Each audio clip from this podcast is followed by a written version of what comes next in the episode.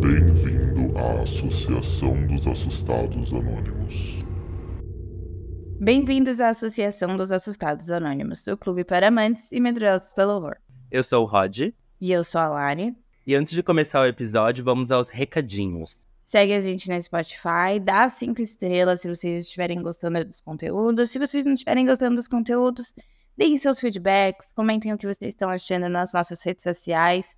Inclusive, siga a gente lá no Instagram, arroba Associação Podcast.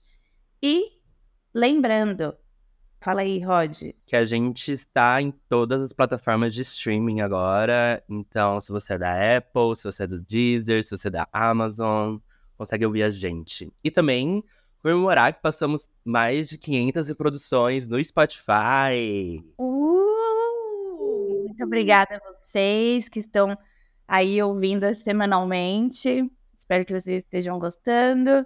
E bora pro episódio de hoje.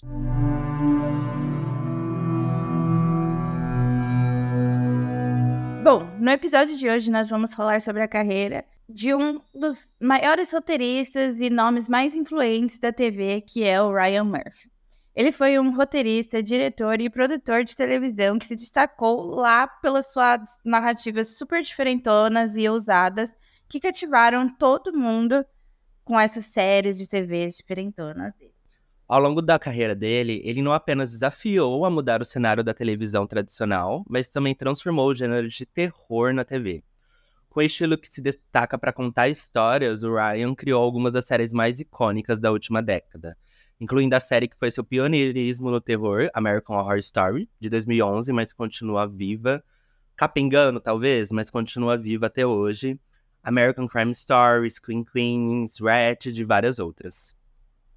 É, assim, eu acho que American Horror Story foi uma das primeiras séries, assim, que foram punks de verdade, de é, cenas de terror.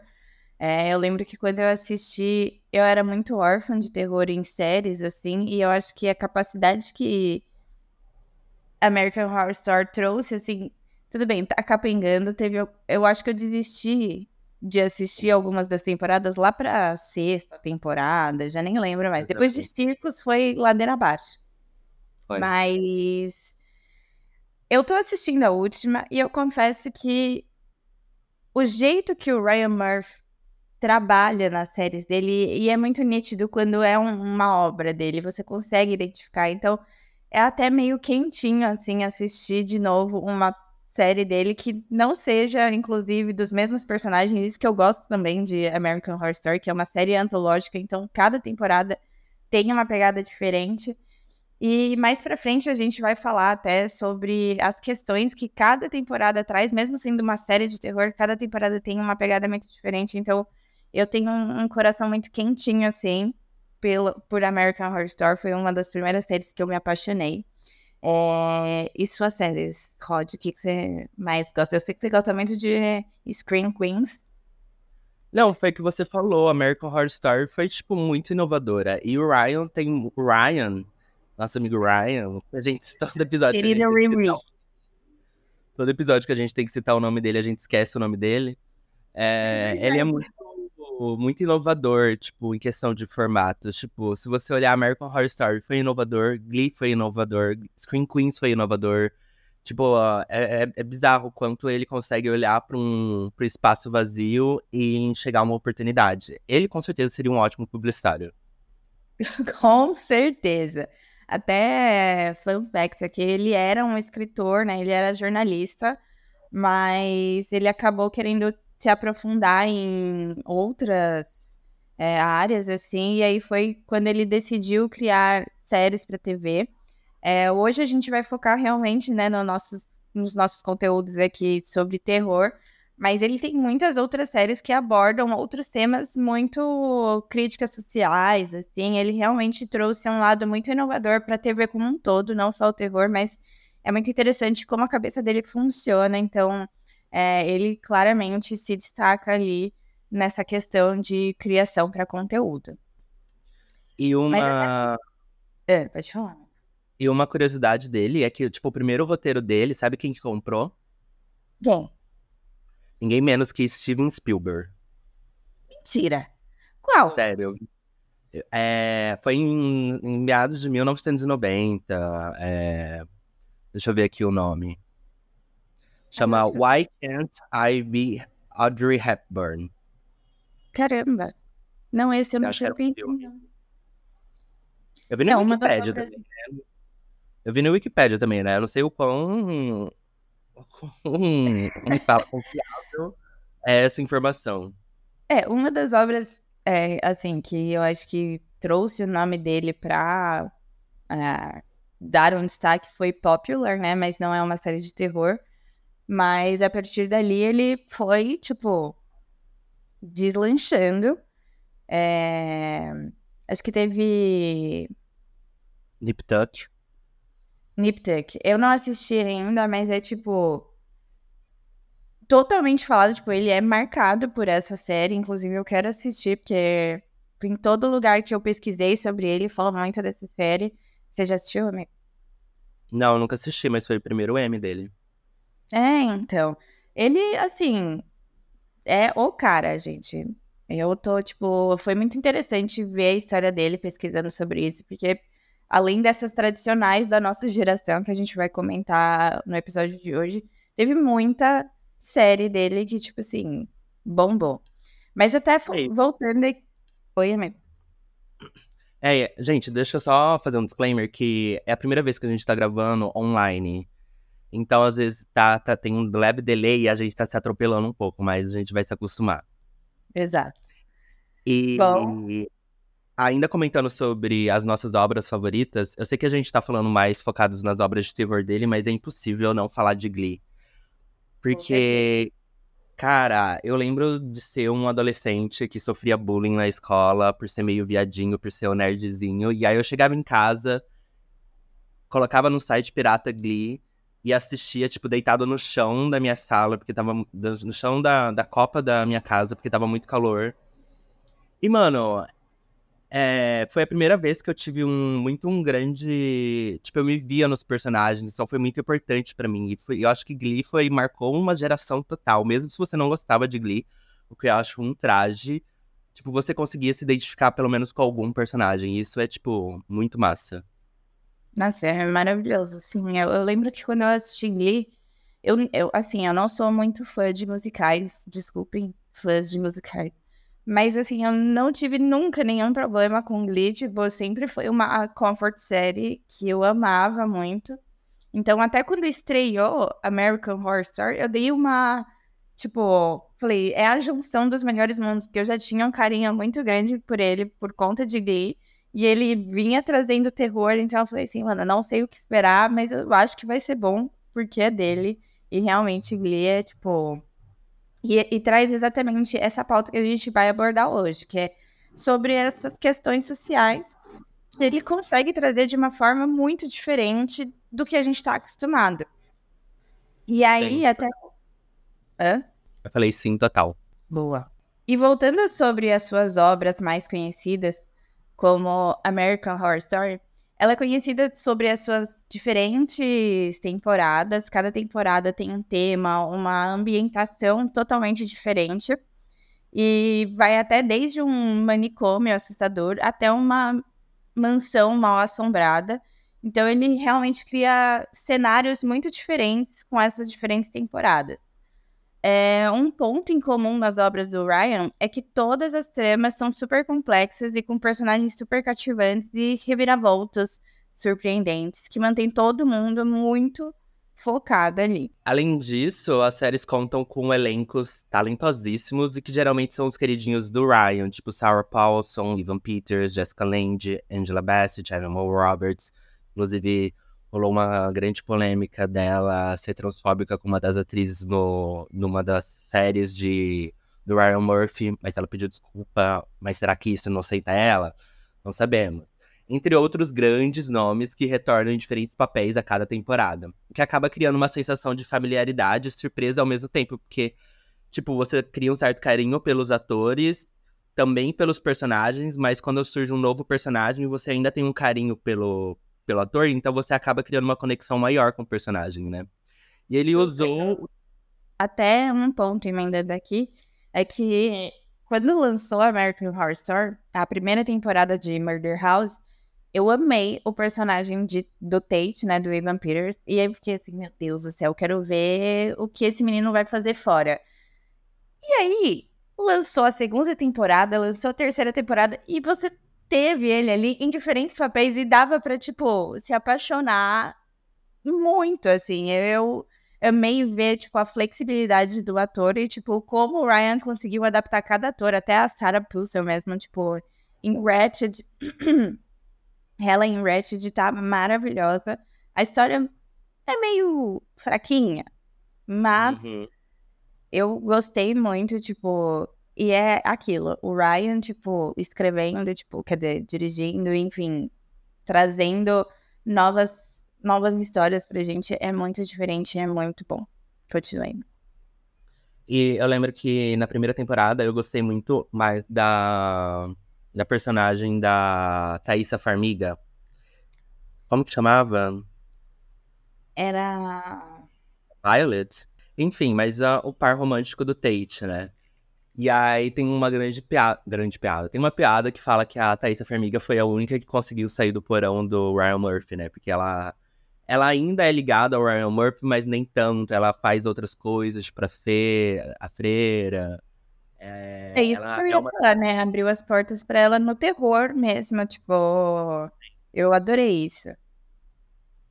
E o Ryan usou o horror para explorar temas como identidade, preconceito, feminismo, sexualidade e outras pautas mega importantes, né? Às vezes muito rasas, às vezes de forma rasa, às vezes de forma muito muito consciente, tipo pose.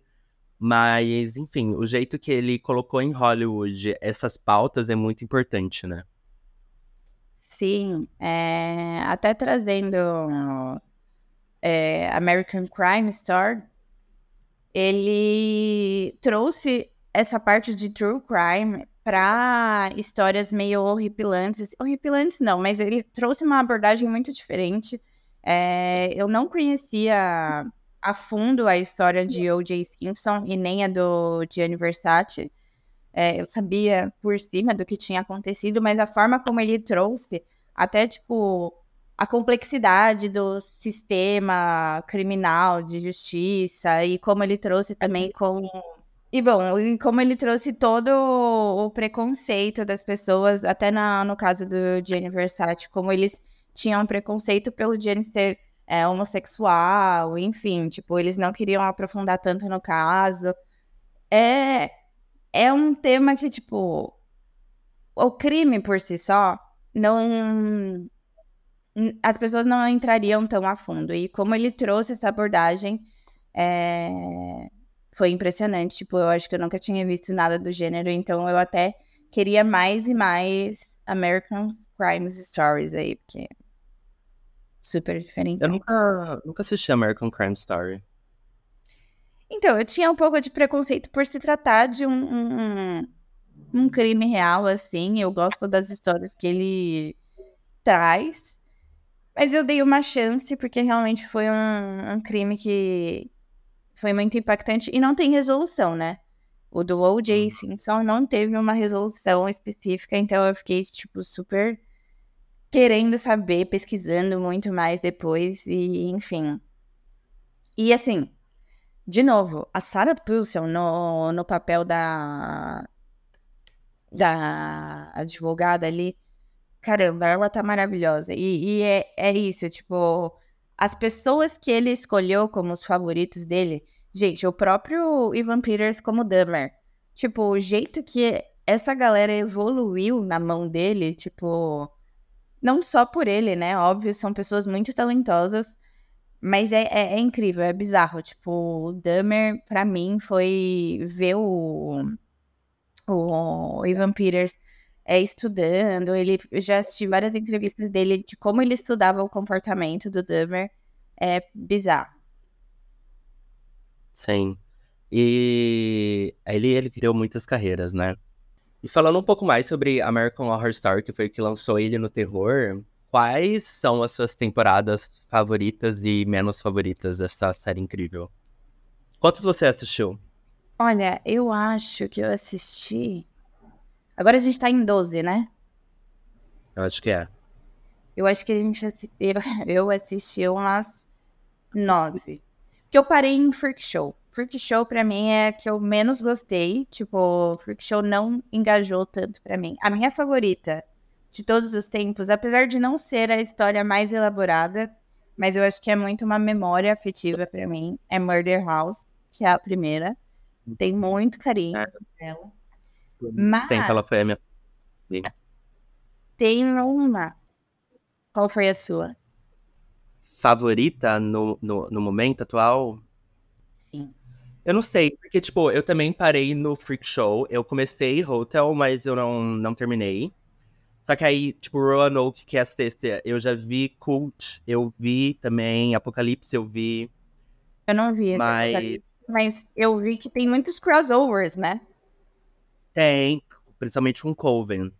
Eu fico entre Asylum Muito ou bom. Coven. O Asylum, eu lembro que foi. Eu lembro que Murder House deu muito medo. Eu tinha muito medo de Murder House. Porque era bem nessa época que eu comecei a ver terror. E Asylum, pra mim, foi o ápice do medo. E Coven já não dá medo, é aquela coisa mais escrachada, mais camp. Mas é muito legal de ver, né? É muito gay, que é Coven. Tem aquela, eu tô tentando achar aqui, que eu esqueci o nome, mas é uma das minhas favoritas. Eu acho que depois de Murder House é a minha favorita, que era meio um estilo. Tipo found footage, que era tipo uma história. Ai, como é que chama, gente? Roanoke, é Roanoke. Roanoke. É tipo Meu Deus. Nossa, eu amo muito, porque, tipo assim, é muito diferente das outras. Tipo, as outras pareciam que tinha mais ou menos a mesma. A mesma estrutura. E eu senti que Roanoke foi muito diferente por conta dessa, desse esquema meio documentário, assim. Então, eu acho que ti- tiveram poucos personagens, atores, na verdade, que retornaram. Então, foi uma temporada meio fora ali. Ah, 1889? É 1889? Aquela que é números. Que é uma pegada meio slasher também. É, que foi no. Eu assisti essa também. Foi legalzinha, não foi muito boa, mas foi legalzinha. É, foi, foi gostosinho de assistir, porque, tipo, já fazia um tempo que eu não tava tão engajada. Eu achei que as outras, a partir de Freak Show, começou uma complexidade que eu fiquei assim, me cansou. É, é porque foi o que você falou, ele acaba usando o mesmo, a mesma fórmula às vezes, né? E o jeito Ryan Murphy de contar histórias às vezes pode cansar. Porque é meio fantasioso, é meio. Não sei, às vezes cansa um pouco. Então eu acho que justamente a gente dar uma parada de assistir e depois voltar, tipo, que é o que tá acontecendo com você agora com Delicate, tipo, ajuda a dar um, um refresh, sabe? Um, um atualizar e aí você continua a gostar de novo. É, até nessa de Delicate, ele. Muitas pessoas pensam que ele escolheu a dedo a, a história, né? Tipo, ele quis fazer sobre essa história, mas não, ele tava meio que aberto a. Tipo assim, ai, me enviem histórias aí, eu vou escolher o que tiver que eu achar melhor, o que for bom, eu faço a série. E aí, é, essa temporada é baseada em um livro que chama Delicate Condition. É, ele ainda não tem no Brasil esse livro, mas é super recente, inclusive. O livro saiu em agosto desse ano. Mas tem uma trama totalmente diferente, assim. Tem uns plot twists super diferentões. Eu já dei uma pesquisada, eu não li o livro ainda. Mas eu fiquei super curiosa. E vamos ver aí no que vai dar. Ele ousou em trazer a Kim Kardashian tá sendo uma pauta aí, né? Tipo, trazer. E eu, particularmente, não estou achando ela ruim no papel da Shiban. É, tô achando ela bem boa. Tudo bem que é um papel que resume Kim Kardashian. Tipo, a personagem é bem Kim Kardashian, assim. Mas. Qual é a história dessa temporada? Então, basicamente, eu vou contar até mais ou menos o que lançou até agora, que é o que eu assisti, mas eu já sei um pouquinho do que vai acontecer mais pra frente. Mas a personagem da Emma Roberts, ela é uma atriz ali que ela tá tentando engravidar, ela tá é, tentando ter um filho com o marido dela, só que eles não conseguem do modo tradicional. E aí eles fazem uma inseminação. E aí vai acontecendo umas coisas, ela começa a ficar meio noiada, começa a acontecer, ela tem uma invasão na casa dela. Só que ninguém começa a acreditar nela, tipo, todo mundo pensa que ela tá ficando paranoica, tipo, que são os hormônios. E aí até agora ela perdeu o bebê. Ai, eu dando spoiler, gente, desculpa. Mas basicamente, ela tá tentando ter um filho. E aí algumas coisas meio assombrosas dali começam a acontecer. E você não sabe quem que tá realmente do lado dela ou não. Tipo, você começa a suspeitar que todo mundo tá fazendo alguma coisa contra ela. E você não sabe em quem confiar. E, tipo, cada passo que essa menina dá, acontece alguma coisa muito bizarra. Tipo assim, ela tá sendo perseguida por uma velha e é, ela tem uns sonhos muito macabros, assim, parece que o bebê dela vai ser meio demoníaco, você não sabe o que vai acontecer ainda. No momento, a cara dela Delevingne é assim que se pronuncia o nome dela, não sei. Cara. Cara Delevingne. Apareceu aí. E, gente, eu acho que ela colocou um demôniozinho na barriga da, da Emma Roberts. O que vai acontecer? Não sei. Parei no episódio 4. Vamos descobrir. Mas é isso, eu tô achando a narrativa bem diferente, tô achando bem. A Emma, apesar de eu estar com muito ranço dela, ela tá incrível nesse papel. E é isso, tô curtindo muito a, a Kim Kardashian nesse se aprofundando aí no mundo de séries de TV, que a gente só vê ela no reality show.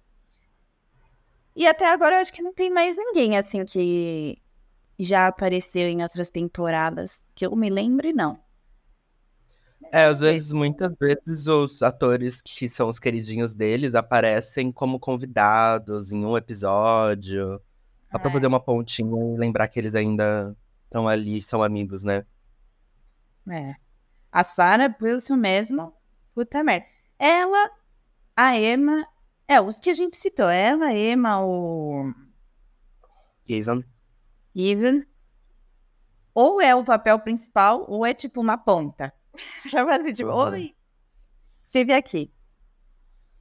É Eu acho que seria um ultraje a gente falar de Ryan Murphy e não falar de Screen Queens, que pra mim.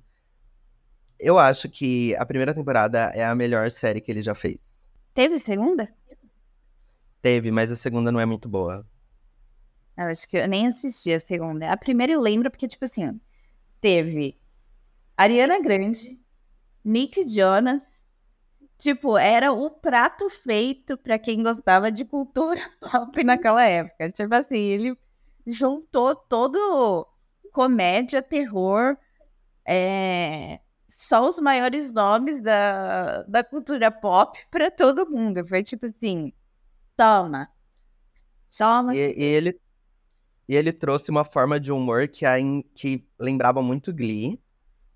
Então, tipo, a gente tava carente dessa forma de humor dele. E. Ai, sei lá, mano. Essa, eu amo paródias. Tipo, Todo Mundo em Pânico é um dos meus filmes favoritos, o 3. Então, parodiar terror ainda, pra mim, é muito bom. E ele trouxe ainda a Jamie Lee Curtis, que tava muito sumida na época de volta. Trouxe a, a, a Jamie Lee Curtis, que é uma das rainhas do grito por causa de Halloween. É, trouxe de volta a Abigail Breslin de Little Miss Sunshine. A Ariana Grande, que não atuava há muito tempo, ela atuou, ti- tipo, por um episódio, sim, mas atuou de volta. Mas enfim, é... Nossa, juro, Scream Queens é uma obra-prima pra mim. Eu amo, de paixão. Total. Eu ainda não assisti American Horror Stories. É, você já assistiu Eu assisti a primeira temporada, não gostei muito. Não? É, eu, eu dei uma lida assim por cima. Eu sei que tem uma narrativa um pouco diferente da American Horror Story. Mas não sei, será que vale a pena? É isso, o, o, o Ryan, ele traz. Eu acho que ele é muito entusiasta ali da, da TV, ele quer trazer. Mano, o cara é workaholic, ele não parou de trabalhar. Sei lá, mano, desde que eu conheço ele por Glee, não parou mais, tipo, todo ano tem alguma coisa dele, tipo. E assim, como qualquer outro diretor, escritor, produtor, tem uma coisa ou outra que é ruim. tem uma outra coisa que não engaja. Mas, pô, tem muita coisa muito boa, tipo assim. E até, por exemplo, o Ratched, que eu comentei, que às vezes a história era baseada numa história de um livro real, né? Tipo, ele fez meio que uma introdução de uma personagem, tipo, a história de uma personagem de um livro real. É... E aí ele conduziu essa história, tipo, não é tão é, engajante, mas, tipo, a forma, a fórmula dele, a fórmula Ryan Murphy, engaja e você quer assistir outras obras dele. Tipo, provavelmente, se ele falar que vai lançar mais um outro livro aí, eu, eu um outro livro, não, um outro filme aí, eu vou querer assistir. Vou querer, tipo, parar pra ver uma obra dele. Então, mano, sensacional. E é esse o impacto que a gente quis trazer para vocês. O resumo dessa, desse episódio, basicamente, é como ele trouxe esse impacto pra. Acho que assim, a gente tem muitos outros nomes de terror especificamente, que estão muito focados só nesse gênero, mas é super importante trazer como o Ryan Murphy, que traz outras obras, tipo como Glee, Pose, é, Popular, ele conseguiu trazer é, temas impactantes para o terror também. Sim. Um beijo, Ryan Murphy, se você estiver ouvindo esse episódio. É isso. E vamos para os nossos próximos blocos. Bora. Round 1. Fight! E agora vamos para o nosso quadro de duelo. Nesse quadro, a gente vai fazer um duelo sobre dois personagens icônicos do terror, sejam eles os assassinos, os ETs, os Final Girls ou qualquer dupla do universo do terror.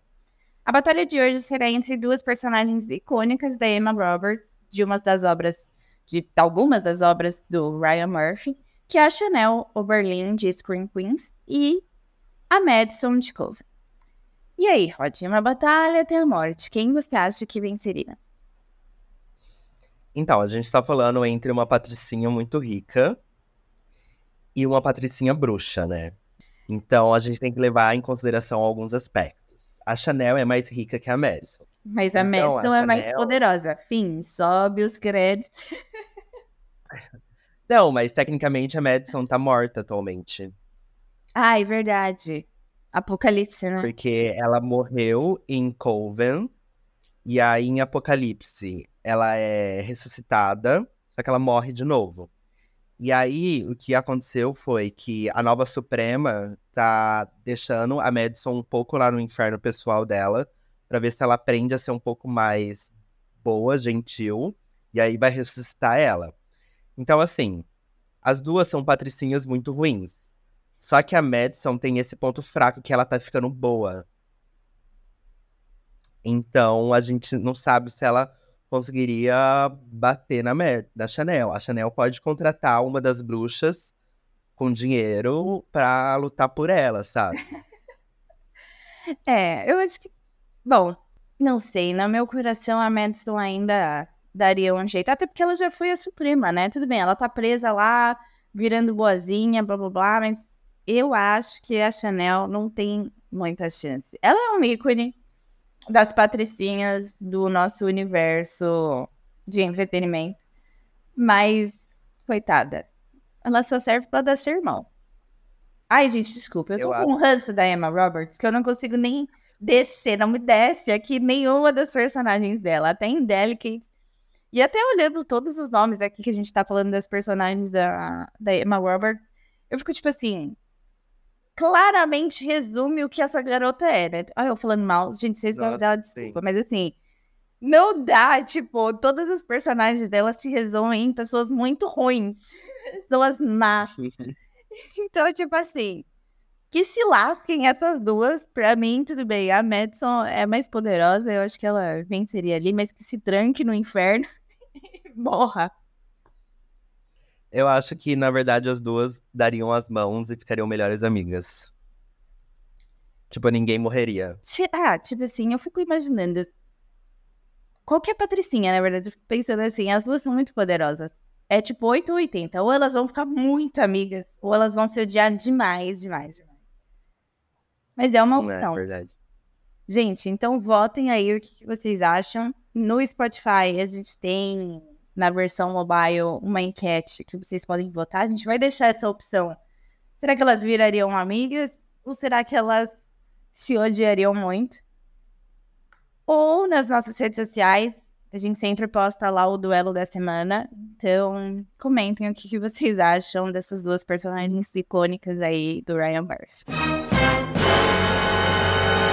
Ih, fudeu e agora? Bom, gente, agora vamos para o nosso quadro de E Fudeu e Agora, especial Halloween, esse mês aí todo temático do terror. Então, nessa edição a gente vai indicar filmes de terror para vocês assistirem nesses finais de semanas temáticos de terrorzinho. E aí, Rod, qual é a sua primeira indicação? A minha única indicação é. não é, um, é uma série, não é uma série de terror, mas é uma série que tem uns gores deliciosos. A gente que ensinou para vocês o que é gore no episódio passado. É, que é Gen V, spin-off. Oi? Retrasado. Que o último foi o de Jogos Mortais. Foi o anterior. Verdade. É, que é Gen V, que é um spin-off de The Boys. Eu ia falar dessa série também, não ia indicar ela, mas eu queria muito falar sobre ela também, porque, gente, ela é muito gore e é muito boa. Sim, The Boys já é bem gore, né? Já tem umas cenas bem gores. E, e Gen V tá. É tipo tudo que a gente espera de novos mutantes, de X-Men, de. Sei lá, tudo que a Disney não conseguiu fazer com, com X-Men Gen V tá conseguindo fazer. Eu ainda não terminei a série, até porque não lançou todos os episódios. Eu tô no segundo episódio, eu acho. Terceiro ou segundo. E nossa, que delícia de série. Que os personagens são legais, é, os poderes são legais. Não é nada muito. Ai, telecinese. Ai, é. Tipo, são, são poderes diferentes, sabe? E plot twists. Ai, tá, tá uma delícia assistir. Tá muito bom. Os personagens são muito bons. Eu tô presa em todas. E tem aquele, como ele chama? Que fez Sabrina também. Tem Ai, dois eu... que fez Sabrinas. A Jess Sinclair, que é a protagonista, e o Chancer Padomo. Pão duro. Assim. Pau... Pau duro. Pamanduro, sei lá. Pau duro. Maravilhoso, ele é maravilhoso. Um gostoso. Eu amo ele. Mas eu não sabia que a per... Eu sabia que eu conhecia a personagem principal de algum lugar, mas eu não lembrava de onde era. Ai, é gente, de... uma delícia. Sabrina também. É. Já super recomendo também, double recomendação aí, porque realmente Jane V tá sucesso, assim. E se vocês não assistiram The Boys, não tem problema, porque não tem uma mega ligação com a história do The Boys, mas é super bom. Uhum. É, a minha indicação, provavelmente eu já comentei dessa, desse filme aqui, é, mas é um dos meus favoritos, assim, da, de infância. Eu lembro que a gente assistiu na escola, que chama Uma Chamada Perdida, é, de 2008, e tem na HBO Max. É, basicamente, o filme se resume em pessoas que começam a receber ligações com datas posteriores e aí, quando eles vão ouvir a caixa de recados, né, a caixa de mensagens, é simplesmente eles ouvindo a morte deles. E aí, quando vai chegando na data do, da, da ligação, né, eles morrem mesmo. Então, tipo assim, precisa entender, precisa investigar ali. A personagem principal fica investigando o que, que aconteceu pra é, gerar esse como chama? Déjà vu? Não, é um. Premonição? Não é possessão, é, é maldição. É tipo uma maldição que vai passando de pessoa para pessoa, porque depois que a pessoa morre mesmo, o celular dela começa a ligar para outra pessoa e aí é tipo um corrente do mal, sabe? Tipo, uhum. eu morro, ligo pro Rod, o Rod morre, liga para outra pessoa e aí vai criando essa corrente aí e tem uma meio que plotzinho no final. É bem interessante. Vocês têm que relevar que é um filme de 2008, então tem algumas coisinhas meio tipo. Hum, daria pra ser melhor. Melhor. Mas, Mas é uma história bem interessante. Então é isso, gente. Espero que vocês tenham gostado do episódio. Desculpa essas intervenções, a gente ainda tá se acostumando de novo. A gente é a primeira vez que a gente tá gravando online, mas a gente vai se adaptar. E espero que vocês tenham gostado. Beijos. Beijos.